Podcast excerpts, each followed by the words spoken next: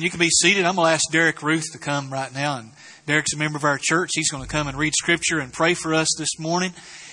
And after he does that, we'll uh, be taking up the morning offering, and our children will be dismissed for children's church. So, Derek, come and do that for us, please. Morning. I'll be reading from uh, three different places. The first is Proverbs 28, verse 13. It says, Whoever conceals his transgressions will not prosper, but he who confesses and forsakes them will obtain mercy. Next, I will be in uh, Matthew chapter 18, verses 15 through 20. If your brother sins against you, go and tell him his fault, between you and him alone. If he listens to you, you have gained your brother. But if he does not listen, take one or two others along with you, that every charge may be established by the evidence of two or three witnesses. If he refuses to listen to them, tell it to the church, and if he refuses to listen even to the church, let him be to you as a Gentile and a tax collector. Truly I say to you, whatever you bind on earth shall be bound in heaven, and whatever you loose on earth shall be loosed in heaven. Again, I say to you, if two of you agree on earth about anything they ask, it will be done for them by my Father in heaven. For where two or three are gathered in my name, there am I among them. And lastly, I'll be in uh, Galatians chapter 6, verses 1 through 5. Brothers, if anyone is caught in transgression, you who are spiritual should restore him in a spirit of gentleness. Keep watch on yourself, lest you too be tempted. Bear one another's burdens, and so fulfill the law of Christ. For if anyone thinks he is something when he is nothing, he deceives himself. But let one test his own work, and then his reason to boast will be in himself alone and not his neighbor, for each will have to bear his own load. Let's pray. Father, I just thank you for this opportunity to, to gather and worship you. Thank you for the great hope we have in we have because of the finished work of Jesus on the cross. Father, I ask you to give us the courage to hold each other accountable and to be good witnesses to your name. I ask that you be with Pastor Steve today as he gives us your word. Father, I ask that you help him be speak your word boldly. Father, we are thankful for all that you give us. In your name I pray. Amen. Ushers to come right now. They're helping with morning offering. And children, you can be dismissed for children's church.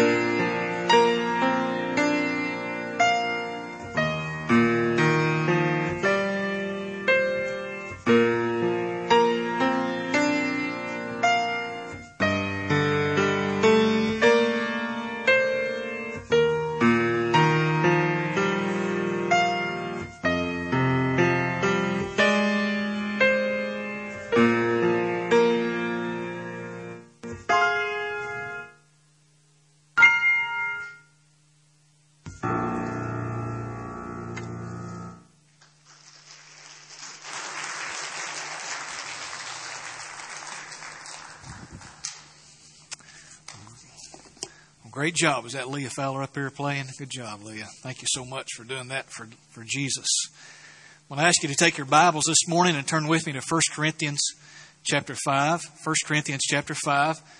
Uh, please take your Bible, if you would, and stand with me as we honor the reading of God's Word together. If you don't have a Bible, there should be one underneath the chair you're sitting in or close to you. 1 Corinthians chapter 5.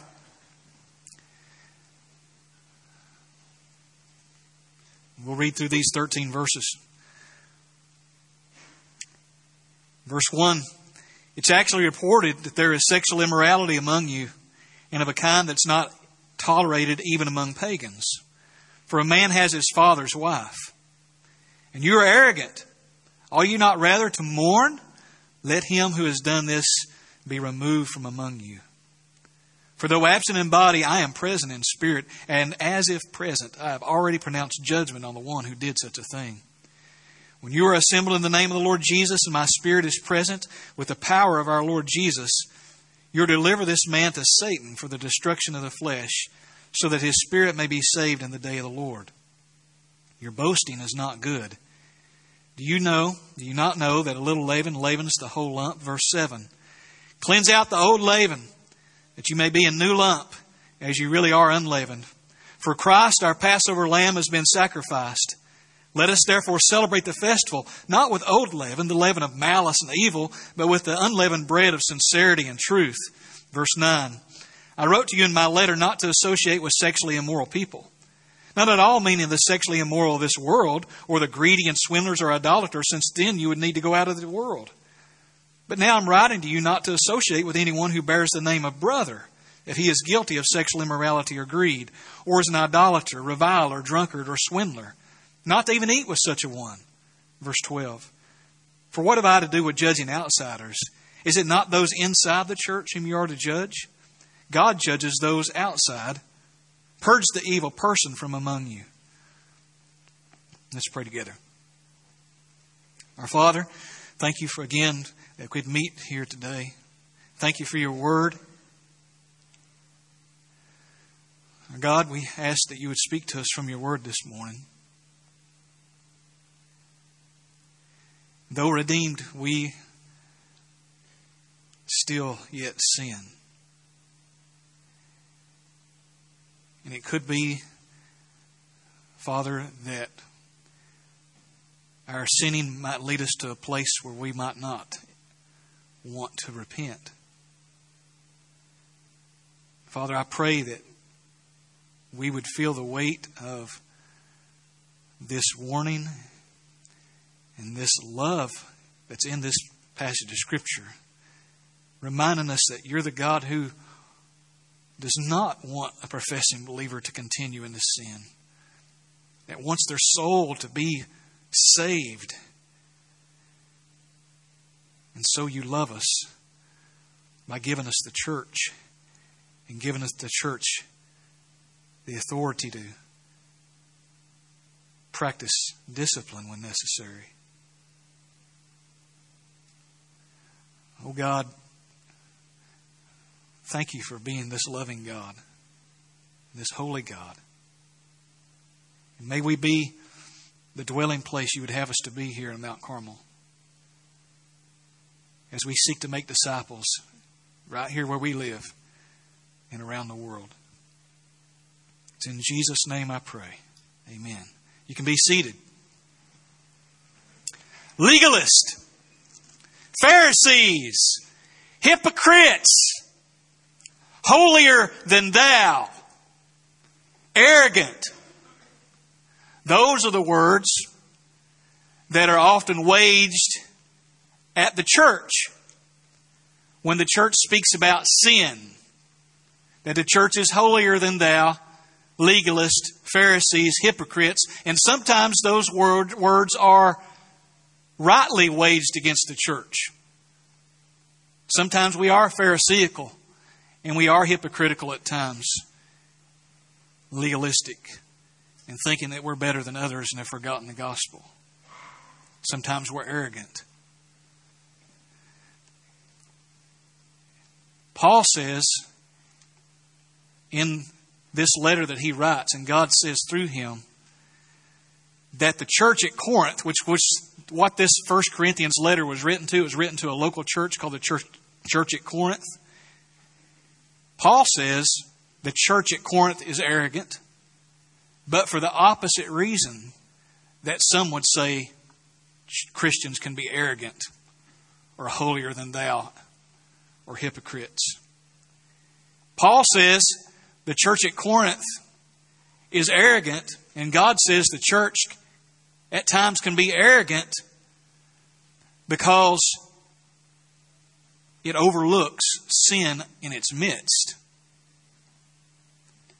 and does nothing about it. He says that because there's a shameful report to a shameful response to sin in the church. That's what we see in verse 1 and 2 if you look at your Bible. A shameful report to a shameful response to sin in the church. Notice what he says in verse 1. It's actually reported that there's sexual immorality. You'll find in verse 3 and verse 4 that Paul was writing this letter, but he was not in Corinth at the time. He was a distance away from this. And let that be a, just a lesson real quick for us. It's easier to see things as black and white, as we should in relation to this topic, when we're not as emotionally connected. But when we're emotionally connected to something, we tend to blur the lines and make things a little grayer than often what they should be. And unwilling to do what we should do because we're so emotionally connected. Paul, in verse 3 and 4, says, I'm not there, but I, I don't have to be there. I've already pronounced judgment. It is black and white. This is wrong. And you are arrogant, church, for not doing anything about it. He says it's actually reported. You see that in verse 1? It is actually reported that there's sexual, sexual immorality among you. Now, sexual immorality, bad enough as it is, he says this sexual immorality is of a kind that's not even tolerated among the Gentiles. So it's not just sexual immorality, which would need to be addressed in the church, but it is of a kind that even lost people in that day and lost people in our day would not tolerate. And it's the sin of incest. It says that a man has his father's wife, the end of verse 1. Leviticus chapter 20, verse 11, makes it clear that that's a sin under the old covenant. We're, we're not under the old covenant, by the way. We're under the new covenant. But the moral obligations of the Old Covenant are binding upon us. We still look to Scripture, the Old Testament Scripture, for what we believe and practice, how to live our life. Amen? And so when we look at that passage of Scripture and see it black and white and clear in Leviticus chapter 20, verse 11, we can see that the sin of incest is clearly wrong. Now, there's continuity and discontinuity with the Old Covenant community. First, there's continuity in that God dwells among his people. So in the Old Testament, there was this community of people that met together. We're a community of people that meet together, a covenant community through Jesus. In the Old Testament, they were a covenant community because of the old covenant given through Moses. And they lived in the same place as a nation. So there's continuity and there's discontinuity. We don't live together as a, as a nation called the church. All right? With our own rulers and everything ruling over us, and, and we having civil laws and ceremonial civil laws, even ceremonial laws. Uh, it, so much has changed, but there's continuity. God dwelt among the Old Testament people, right? Where did He dwell at? He dwelt in the tabernacle. He dwelt later in the temple. And there's continuity with that now in the church through Jesus. God dwells in the temple.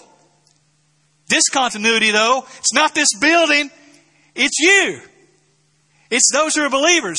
God dwells in His people.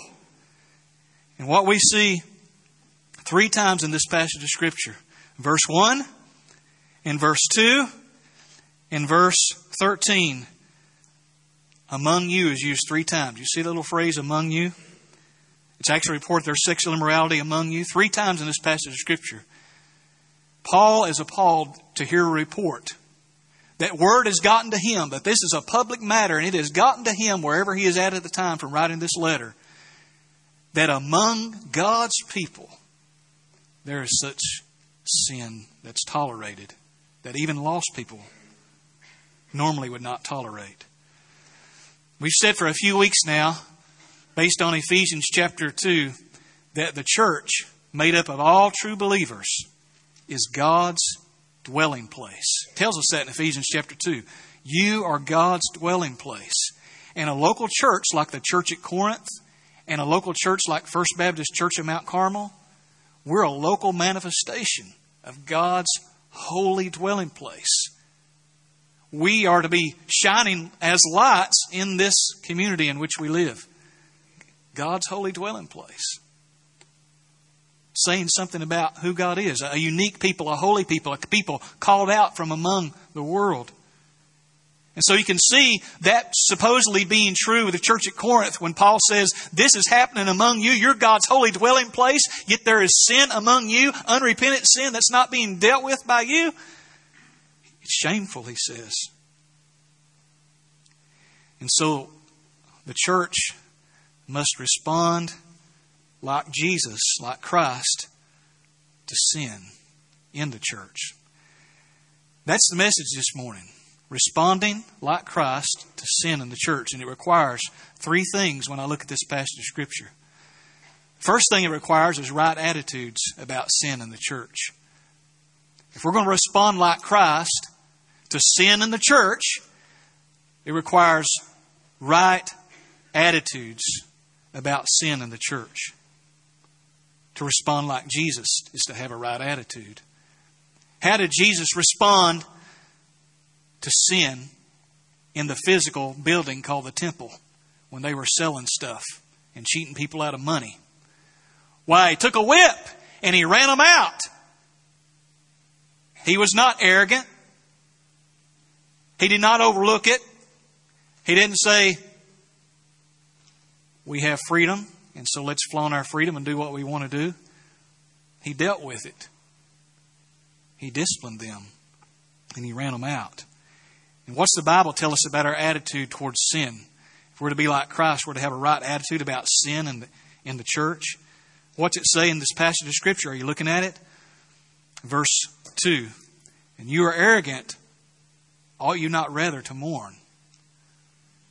You're arrogant, Aren't you not rather to mourn? It's possible that what was going on in the Corinthian believers' minds, in their arrogance, they were saying, hey, we, we're free in Jesus. We have, uh, and therefore we have a license to do whatever we want to do. I mean, that's an extreme, what you call antinomianism against the law. I'm not for sure that's how their, what there was in their thought processes, but either way, he says they were prideful and arrogant, unwilling to do what needed to be done. And rather, they should have mourned. It should have upset them. Not something to be celebrated, but something to be dealt with. A right attitude leads to right action. And so, what does the Bible say about it in verse 2? What does your Bible say? That when a church member is unrepentant, what's the Bible say to do about it in verse 2? I'm not asking you what you feel like you should do, but what's your Bible say to do about it? Verse 2 Let him who has done this be removed from among you. A right attitude about sin in the church is to mourn over it to be upset that it's happening, not to gossip about it, not to be eager to discipline someone about it, but to mourn that it's happening. And then that right attitude of mourning leads to a right action. And in that case, in some cases, in this case for sure, it meant removal of this member from the church. So, right attitudes about sin in the church. There's a lot of confusion about love in our world and redefining love. They were misapplying grace, possibly here in this passage of Scripture, and how it applies. We're saved by grace, so do anything you want. Maybe that's how they were thinking. But they were probably also misapplying love. At least I know that often happens in practice in our culture and a lot of times in the church. What we reminded of in Ephesians chapter 4? Just preached on it a few weeks ago to speak the truth in love. Sometimes our idea of love comes comes from the world and not by, from from God. God doesn't overlook sin; He deals with it. He dealt with it through Jesus. Any, any, any questions about how serious God takes sin? Just, just look at the cross that we sung about this morning and understand. So there must be right attitudes about sin in the church. But secondly, there must be right aims in disciplining the church. When the church, the local church, needs to be disciplined, there needs to be a right aim. What, what's the outcome of this? What are we aiming for here? Just to get this person? We're upset at them, so we just want to get them? No, that, that's not it, obviously. Hope, maybe it's not so obvious, though. That's the reason Scripture gives it to us here. What are the right aims in disciplining the church? Two things. Number one, aim for the salvation of the church member. Amen, church? Aim for the salvation of the church member. And verses 3 through 5 have some things that are difficult to know exactly how to apply. But first of all, in verse 3 through 4, Paul again is saying, Look, I'm not there myself, but I don't have to be to know that this is wrong. It needs to be dealt with. I'm not emotionally connected like some of you are, or swept up in the culture perhaps like some of them were, or their theological liberalism like some of them were, but I don't have to be. It's black and white. This man's committing incest. He has his father's wife, which means that it doesn't say his, his mother, it says his father's wife, so it means that this man was with probably his stepmother which is clearly wrong, clearly sinful. And he says it has his father's wife, not had. He's unrepentant in it. So it's black and white. I've already made the judgment myself. So without me even being there, just, just in, in spirit, I'm telling you, and, and in the power of the Lord Jesus, what's he say to do? He says, Deliver this man to Satan for the destruction of the flesh. Do you see that? what in the world does that mean? Do we as a local church have the power to deliver one to Satan? Well, Jesus certainly does. It says with the, present with the power of the Lord Jesus. Jesus certainly does. God certainly is powerful over Satan. I want you to understand that. And so, in this exercise of the church's responsibility to exercise discipline, there is God sovereignly using Satan to hopefully save this individual. He says, deliver this man to Satan for the destruction of the flesh. Some people mean, think that means when this person's disciplined, that that person who professes to be a Christian, who's no longer part of the church, is going to be physically suffering because it says destruction of the flesh. I, along with a lot of other commentators and so forth, I, I kind of agree with. I think it, it deals more with the fact of it's the misery of conviction, the misery of being separated from that, that covenant community like they were in the Old Testament. If you sinned, declared unclean, uh, even, you would be placed outside the camp. You wouldn't enjoy the fellowship of the covenant community. Continuity. We're a covenant community through Jesus. We don't live in the same camp together. We all go to separate homes, right? But in this covenant community here, that all the fellowship and joy that we share, if there's a sinning member among us, unrepentant, then it could lead to that person being removed from our fellowship. You're not welcome here anymore. Let that sink in. Let that sink into that individual that it's being said to. You're not welcome among God's people. That's to be delivered over to Satan for the destruction of the flesh. When David, the psalmist, was under conviction. You read in Psalm 32, he said, my flesh, I, I, my, my, my, flesh was, my, my energy was just sapped away like the fever heat of summer, it says in Psalm 32. He couldn't sing. He was a psalmist and he couldn't even sing anymore. He was miserable because of his sin. And I think, at least in part, that's what happens, supposed to happen when sin is disciplined by the church the way that it's supposed to be. And there's some role in which Satan is being used in that. We see that it's not the first time Job in his trial, Satan's given permission. Don't put your hand on him, you know. But Satan's given permission by God to do this, and then God, through that, shows Job something about who God is and about his own heart. Paul's given a thorn in the flesh, a messenger of Satan, to teach him about God's grace that God's grace is sufficient. We're told in, I believe it's um, 1 Timothy chapter 1, verse 20, Paul said, Among whom are Hymenaeus and Alexander, whom I've handed over to Satan that they may be, be learned not to blaspheme. So here we see and some good news this morning. Scripture says Satan roams around the earth seeking whom he may devour, doesn't it? That's a warning. Good news, folks, when we look at these verses I just quoted and the verse right here, God's, God's sovereign over Satan, all right? Satan was soundly defeated at the cross. He's in his death throes, and lo, his doom is sure. So fear God. Fear, fear the one that can destroy the soul in hell. Greater is he that's in you than he that's in the world. The right aims for discipline of the church, though, is aim for the salvation of the church member. So look at verse 4, look at verse 5. When you're assembled in the name of the Lord Jesus, my spirit is present with the power of our Lord Jesus. Verse 5. You are to deliver this man to Satan for the destruction of the flesh, so that his spirit may be saved in the day of the Lord. Now that doesn't mean that when Jesus comes back, that person's going to get, get saved then. Become converted when Jesus comes back on that day. Know that when the day of the Lord comes, when Jesus comes on the day of judgment, that person will have been saved for surely saved. And part of the means of that is he was in a church family that loved him enough to go to him, confront him about his unrepentant sin, discipline him by handing him over to Satan for the destruction of the flesh. And God used whatever mysterious role Satan plays in that to bring this person to true salvation or to a place of repentance. Restoration is the goal and that's what Brother Derek read this morning in Galatians chapter 6. Is restoration is the goal. Galatians chapter 6 verse 1 says, Restore such a one in a spirit of gentleness.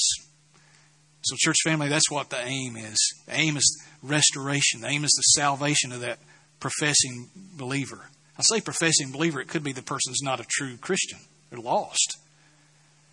There's certainly not confidence on the church's part to say that person's a, to just say, well, yeah, we still believe he's a Christian. and he's with he's in unrepentant sin. He's with his mother and his stepmother. So aim for the salvation of the church member. Secondly, aim for the purity of the church. Aim for the purity of the church. Now I love homemade bread. And I sure was appreciated during Pastor Appreciation Month with some different things. And I appreciate those different expressions. You're welcome to appreciate me anytime. Homemade bread, they put that leaven in there, they put that yeast in there, and it makes it rise. Spreads throughout the dough, right? And spreads throughout, infects that dough, and put it in the oven, and it rises. If you don't put it in there, what's going to happen? You don't put no yeast, no leaven in there. It's going to be eating like eating that communion bread during we have the Lord's Supper. How many of you enjoy eating that? Especially in these gluten free ones we got now. Now, I'm not trying to be silly about the Lord's Supper. I mean, we, we take part in the unleavened bread to remind us of the Passover, and we're going to get to in a moment. But the fact is, is look at look at your Bible there, and you'll you'll see why I say that. Verse six: Your boasting is not good. Do you not know that a little leaven leavens the whole lump? So you put just a little yeast, a little a little leaven in the dough, and it just spreads all the way through just a little bit, and infects the whole lump. Right? One bad apple makes a whole whole whole bunch bad. Right? So he's saying here, this needs to be dealt with because it has an effect upon the church as a whole when sin goes left unchecked. Other people look at that and say, well, hey, if he's with his stepmother, well, I ain't near as bad looking at my pornography on the computer. I'm not near as bad as that. I might as well go ahead and keep on smoking pot or keep on talking bad to my wife ain't near as bad as being with somebody that's not my wife. You see how the thought processes can go when sin it infects the whole bunch. I remember uh, when I was in school, they still spanked and paddled. Teachers had paddles all the way up till I was in eighth grade. They were if you was a they'd still spank even in eighth grade. We had a teacher in the sixth grade. Mr. Cross was his name. And he had this paddle, this wooden paddle. Everybody knew about it. All the way through elementary school, I was like, Mom, I don't want Mr. Cross. When I get in sixth grade, don't give me Mr. Cross. And he had this paddle. And the rumor was, not only did he have holes in the power that sucked the air off of you when it come off of you, but he had nail heads in his paddle. that was rumor. I don't want Mr. Cross. Mr. Cross's paddle was to serve to cause fear so that the misbehavior of one student would not infect the whole class in a much, much greater way. God doesn't want his whole church infected because of the unrepentant, undealt with sin of one believer. So look at your Bible in verse 7. Verse 7 says this First of all, cleanse out the old leaven that you may be a new lump, as you are really unleavened. So he's applying this in a spiritual way now. For Christ, our Passover lamb's been sacrificed. So let's talk about that for just a moment. He talks about the fest, festival of Passover. And so back in the day, when God's people were in slavery to Pharaoh in Egypt, God said, Here's some plagues, Egyptians, and the Egyptians finally got it when the death of the firstborn took place. When I see the blood over your doorway, I'll pass over you. So they killed a lamb, slit its throat, took the lamb's blood, put it over the doorway. Death angel sees it, passes over them. They don't, they don't die. Then God says, Moses, Pharaoh's going to let them go now. Pack up all your stuff. You don't have time. You need to take some bread with you, but you don't have time to bake it. So don't put any leaven in your bread because you don't have time for it to bake and for it to rise and all that kind of stuff. I mean, to bake it maybe, but not for it to rise. You just you just get you some unleavened bread and take with you. So later on, after God delivers them, to remind them that how God had delivered them from the old way of life, slavery under Pharaoh, God said, "You observe Passover every year. You observe Passover at the same time." And you do some of the same things. And one of the things they were supposed to do is sacrifice a lamb. But another thing they were supposed to do is before they sacrificed the Passover lamb, they were to go do a search and destroy through the home. And any yeast, any leaven that they found, they were supposed to scrape the bowls and, and, and anything they'd been. It's okay to use it at other times. But during the Passover, they couldn't have it in their home. So get rid of it before the Passover lamb is sacrificed because you want to, you want to do this to remind you you're not part of that old way of life anymore. That God's redeemed you from slavery to Egypt. Now, what the Bible says here is cleanse out the old leaven, he says to the church. Cleanse out the old leaven that you may be a new lump as you really are unleavened. He's saying you are like that, that, that, that dough. And you're not to have any leaven in you at, at all ever. They sacrificed Passover once a year. They celebrated Passover. They got rid of their, their yeast and leaven that reminded them of life. But for you, Christ is our Passover. He's been sacrificed once for all. So you are to continually, every single day, not a moment ever go by that you're not celebrating that Christ is the Passover. So you should never have any yeast, any leaven, any sin in your midst. So three times in this passage of scripture when it says, among you, among you, among you, he's saying it shouldn't be that way.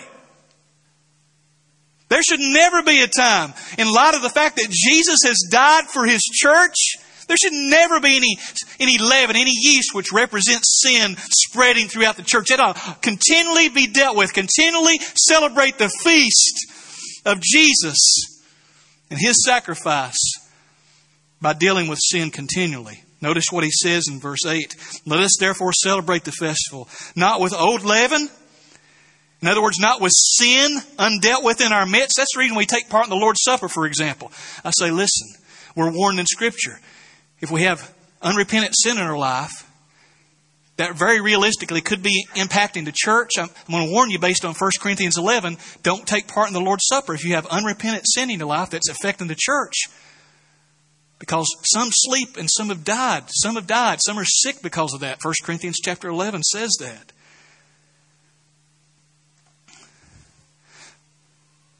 Not with old leaven, the leaven of malice and evil, but with the unleavened bread of sincerity and truth. In other words, we should always seek to be a people, individually yet corporately as a church, together as a church community, as First Baptist Church. We should seek to be that holy dwelling place always. Never lax towards sin in our midst. Never.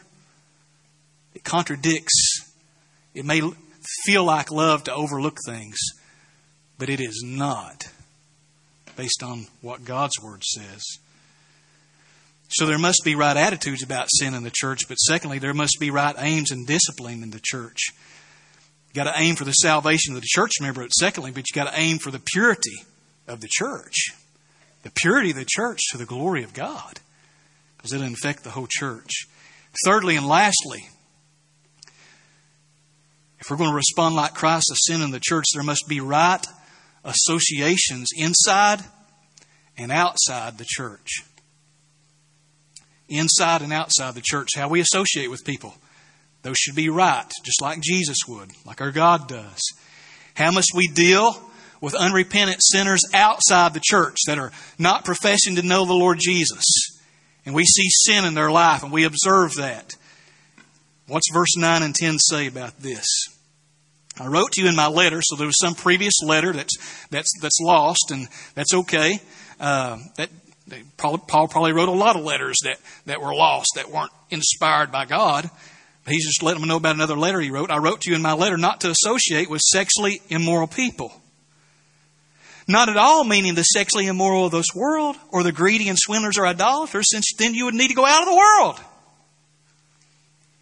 So if you're going to do business in the world, if you're going to be in the workplace, if you're going to be a witness to the world, how, how does Christ relate? How does he associate with sinners in the world? How does God associate with sinners in the world? Well, you say, well, preacher, he wipes out Jericho. Yeah, God judges the world. He judges those outside. Yet he saved Rahab, who graciously heard that Yahweh's people were coming. He saved her. He had mercy upon that Gentile. She's, she's listed in Hebrews chapter 11. Listen, the God of the Old Testament is the same as the God of the New Testament. And so when Jesus comes, he makes that explicitly clear. He clears the temple. But he goes to some of the same people, these sinners, and he goes with people like Zacchaeus, and he eats with sinners. He's called a friend of sinners. He came to seek and to save those which are lost. He has associations in the world. And so we must as well. So Paul's not talking about judging those outside the church. It's not that we wouldn't say to a lost person, though, listen, uh, I, I wish you'd come to church sometime. I wish you'd get saved and Listen, these things go in your life, you know that's sin against God. If we've got to talk to people about sin in their life, if we're going to tell them the gospel, otherwise you're not telling them the gospel. The bad news, the good news is not good news unless it's bad news first. But, but as far as making some final judgment about them, that's not our responsibility. We should expect lost people to act like lost people. And yes, we can go to somebody that's not saved and say to them in love, look, if you don't repent and turn to Christ, I, am not judging, I'm just telling you the truth. You will, you will go to hell.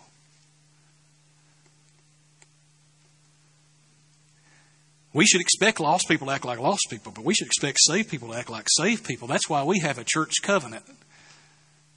And that's, you know, kind of new in our church. The covenant's not, but it's been new that we've been reading it prior to the Lord's Supper often.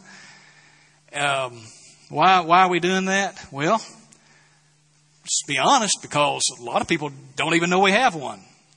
And there's a lot of Baptist churches have church covenants that don't even know they have it. As, uh, we, we've not always done good as a church family in our past of letting people know what church membership is and what it is they're doing when they join the church. I, have run into people here in our church. It's not just this church, by the way. It's other churches I've been at.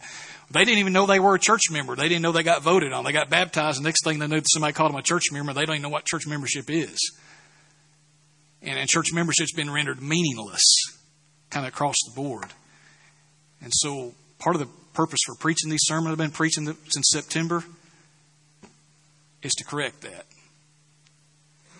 If we're going to be make disciples the way we're supposed to, then we have to be healthy inside. So there has to be right associations inside and outside the church. So how must we deal with professing believers within the church? That church covenant says this is what we believe about how the Bible says to live our life. So let's agree to hold each other accountable to that. How must we deal with professing believers within the church? Look at verse 11. Verse 11 says this, But now I'm writing to you not to associate with anyone, not to associate with anyone who does what? What's your Bible say? You looking at your Bible? Who bears the name of brother. It doesn't say they are brother. It says they bear the name of brother. Some translations say a so-called brother. So here's somebody that calls himself a Christian. They're identified with that particular local church. They profess, they're professing believer. They profess to know Christ. Whether or not they truly do, nobody really knows because of how this person's living their life. They bear the name of brother. So he's talking about people dealing with people within the church. This is his topic. And you remember the Salem witch trials, witch hunts, and how that got out of hand back in the day, right? The church is not, in this topic, responding like Christ to sin in the church is not a witch hunt. Do you understand that? It's not a witch hunt going looking for trouble in people's lives. So, for just a moment, what kind of sins will lead to church discipline? Well, we ought to all be listening real closely right now. Because if we're, if we're really going to get serious about applying this as a church family, man, our ears ought to poke, perk up because I, I know about you and I know about me. I sin every day. So what kind of sins should be disciplined by the church in which that person should be removed and handed over to Satan for the destruction of the flesh so the soul might be saved? So let's listen up. Look with me at verse 11, first of all, and notice he's not just talking about sexual immorality or incest or the sin of incest. Verse 11 says this. Now I'm writing to you not to associate with anyone who bears the name of brother if he's guilty of sexual immorality or greed, or is an idolater, reviler, drunkard, or swindler. And that's not meant to be a comprehensive list. That, that's just some examples. Not to even eat with such a one, he says, which I take mean not to fellowship with them, refuse to give them the Lord's Supper. Three things Jonathan Leeman points out, and I agree with. I think they're implicit here and pretty obvious at the same time. What kinds of sins will lead to church discipline? Well, number one, significant. A significant sin. Reason I say that is, all right, well, I know somebody in the church and they're gossiping all the time. Okay, so we're going to discipline people for gossip, kick them out of the church, hand them over to Satan for the destruction of the flesh because they're a gossip. That's a sin. All sin is significant, all right? We're talking about something that's clearly obvious, weighty, impacting, infecting the church. It calls for a lot of wisdom, doesn't it? It's, it's not always an easy thing. There's some are clear cases than others, and some that you need to slow down and take them case by case. Significant. Secondly, outward. Outward. So, something that it's not just we perceive about somebody, but it's clear. I mean, this man's with his father's wife, and everybody knows about it, or a lot of people know about it. You know, you, it's outward. You know, it's out. People, it's bringing reproach upon Christ. Thirdly, and maybe the most difficult, is unrepentant to discern. Most difficult to discern is unrepentant. So significant, outward. Thirdly, unrepentant. Notice back in the verse, I think it's verse 2 maybe, it says, This man has his father's wife. Present tense. There's been no repentance about it, no change. This man has his father's wife. I know of a situation in the church I was a part of, where I was a pastor, where a man um, repeatedly had cheated on his wife and lied about it. Finally, she was clever enough to get evidence that he had cheated. I was called and uh, in the middle of the night one night by this lady, and me and another deacon went and had to tell this man he had to leave his home and watch his kids watched him leave. In this church, it's not a situation in this church here I'm talking about. It's another church. And um, this this man, when I talked to him, I'd, I'd been meeting with him one on one for some time. Had lied to my face over and over and over about this. And even at this point, uh, said, "You got to leave your home. Your wife don't want you here right now. Y'all have to work some things out." And later on, he said he he, he was done with her, and he, and that very night he went back to this same woman and just lied, just bold faced lied about the whole thing. But the more we counseled with him, the more we talked with him, he began to break down. He wanted to come forward and, and confess this to the church that he was wrong. And, and he still struggled, but he was willing to go through counseling and different things. And, and uh, it was hard because we were, we were upset what he'd done to his family. You know, we kind of wanted to get him, but, but he's expressing repentance. He, he's expressing and he's showing that he's willing to do some, take some measures in his life. So as horrid as some of the stories that we found out about, when, when he began to express repentance, we, we said, well, we're not going to remove him from the church. That he, he, he's expressing repentance. He's struggling, but he's expressing repentance. Now, we're not going to let him serve in some certain capacities, so there's some wisdom that plays into all of this, right? But, but this third criteria, repentance, is sometimes hard to gauge and measure. Sometimes you can get fooled by what people say, and they will they will lie to you.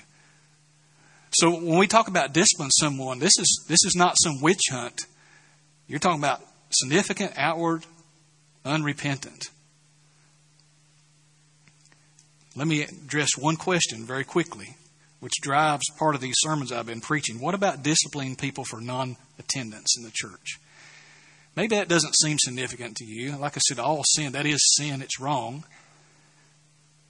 But what about someone who, who understands, first of all, there's a lot of people who join local churches like ours, and at the time, they were not taught well about membership. They didn't understand. They were joining a church, didn't know anything about a church covenant and all this stuff. Hopefully, a lot of you do now that have been through a membership class and heard some of these sermons, and you understand it. So, what about somebody that understands that, that what it means to be part of the church, understands that what Scripture says about participating in life in the church, and is able to be at church, physically able. So let's get all our qualifications out there. Physically able, yes. And they just say, I'm not coming back. I, I just don't want to be there. What, what do you do about that? Well, you go to them just like you do anybody else, and you seek to restore them, you seek to love them, you seek to rescue them. And over time, you begin to, and we're not talking about sporadic, you know, hit and miss, which that shouldn't be the case either, but we're talking about people that just, I'm not coming. I live here locally, but I'm just not coming back. I'm not going anywhere else. I'm just not going to church. Don't want to be there. That needs to be addressed, church. That is a sinning church member. If you don't address it, then what does a person do that is hit and miss? Well, this person's still church member. If they wanted to come and vote at something, they could vote. If they wanted to come and participate in the Lord's Supper, they could participate in the Lord's Supper. They got all the same privileges as I do, and I still come to church. Well, I just think I'll stop coming to church. And it fixes the whole lump. So, yes, it is an issue that the church family has to deal with the sin of not being at church on a regular basis. What is regular? Well, that's something that takes wisdom and discernment the church has to work through, something our church family needs to work through. If we're to be the local manifestation of God's holy dwelling place He's called us to be, and do what's and submit ourselves to the authority of Scripture, we cannot continue to overlook issues like that or any other sin. One more question. How do we know who is in and who is out? Verse 12 says this For what have I to do with judging outsiders? Well, who's an outsider? Then it says, Is it not those inside the church whom you are to judge?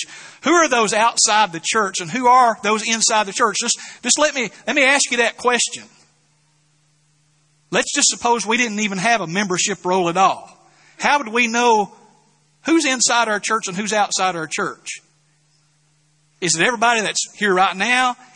if you've came here four or five times and met with this church family, okay, now we consider you inside the church. I mean, it gets really vague, don't it? That's why we have church membership.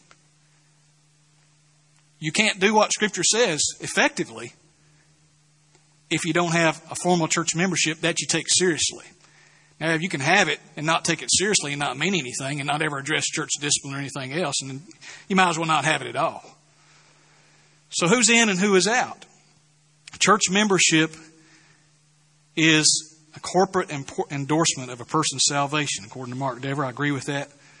Church membership, what we're saying when we say yes, we want to vote and say this person should be a member of our church, is we're saying based on what this person tells us about the gospel and based on what we've observed about their life, we're all going to vote tonight at the business meeting that so and so, fill in the blank, that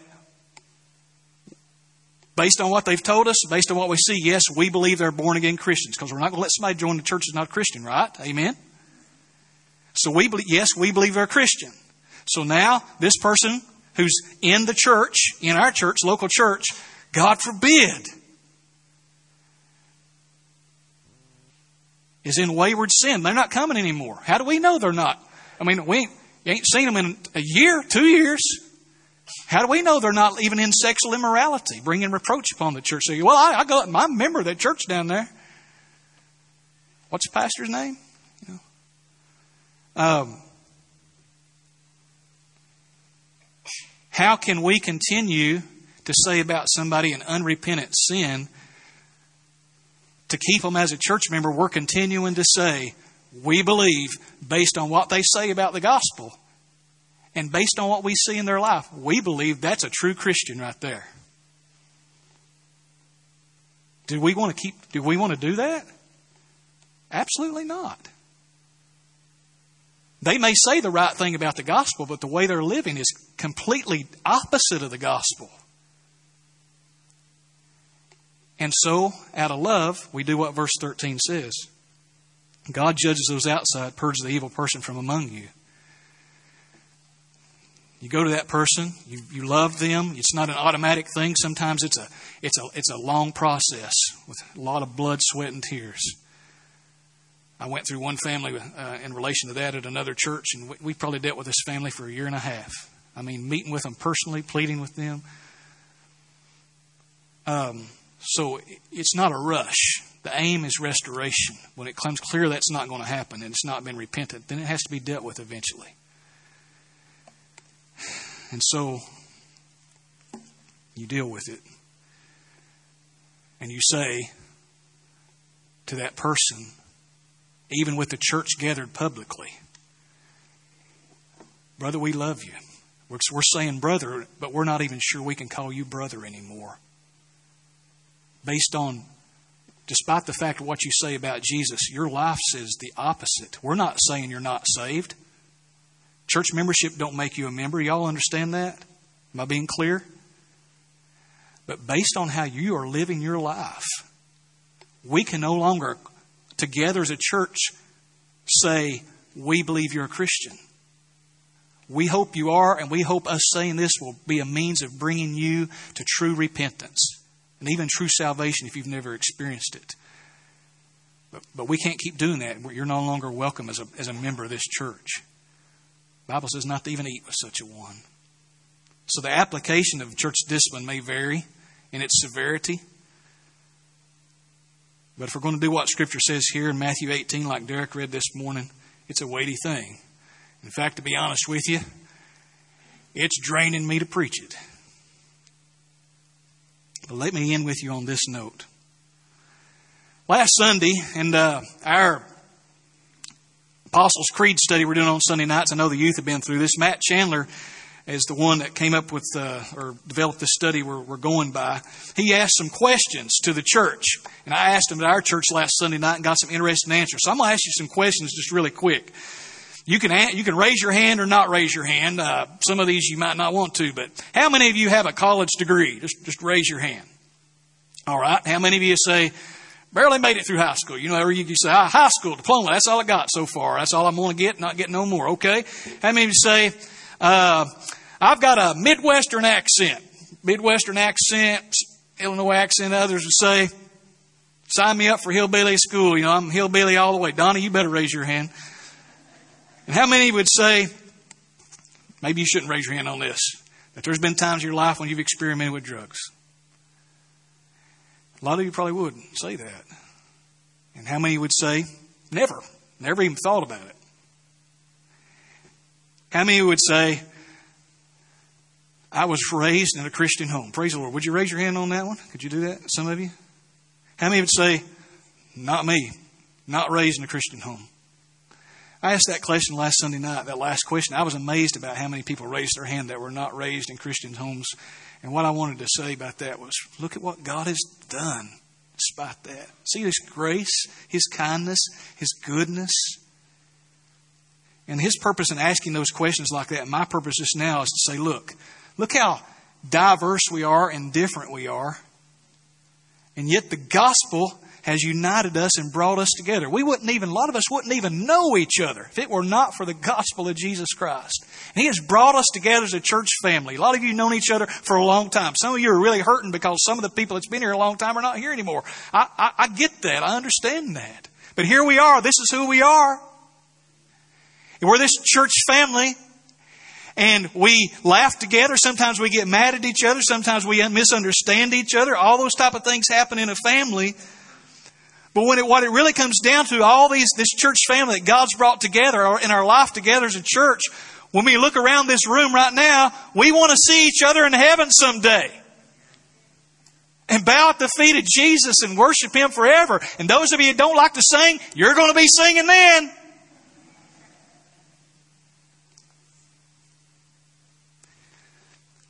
And the truth of the matter is, is that God will hold us fast, as we're going to sing this last song. He will hold us fast in our life together as a church. Our life together as a church is a means of our perseverance in that.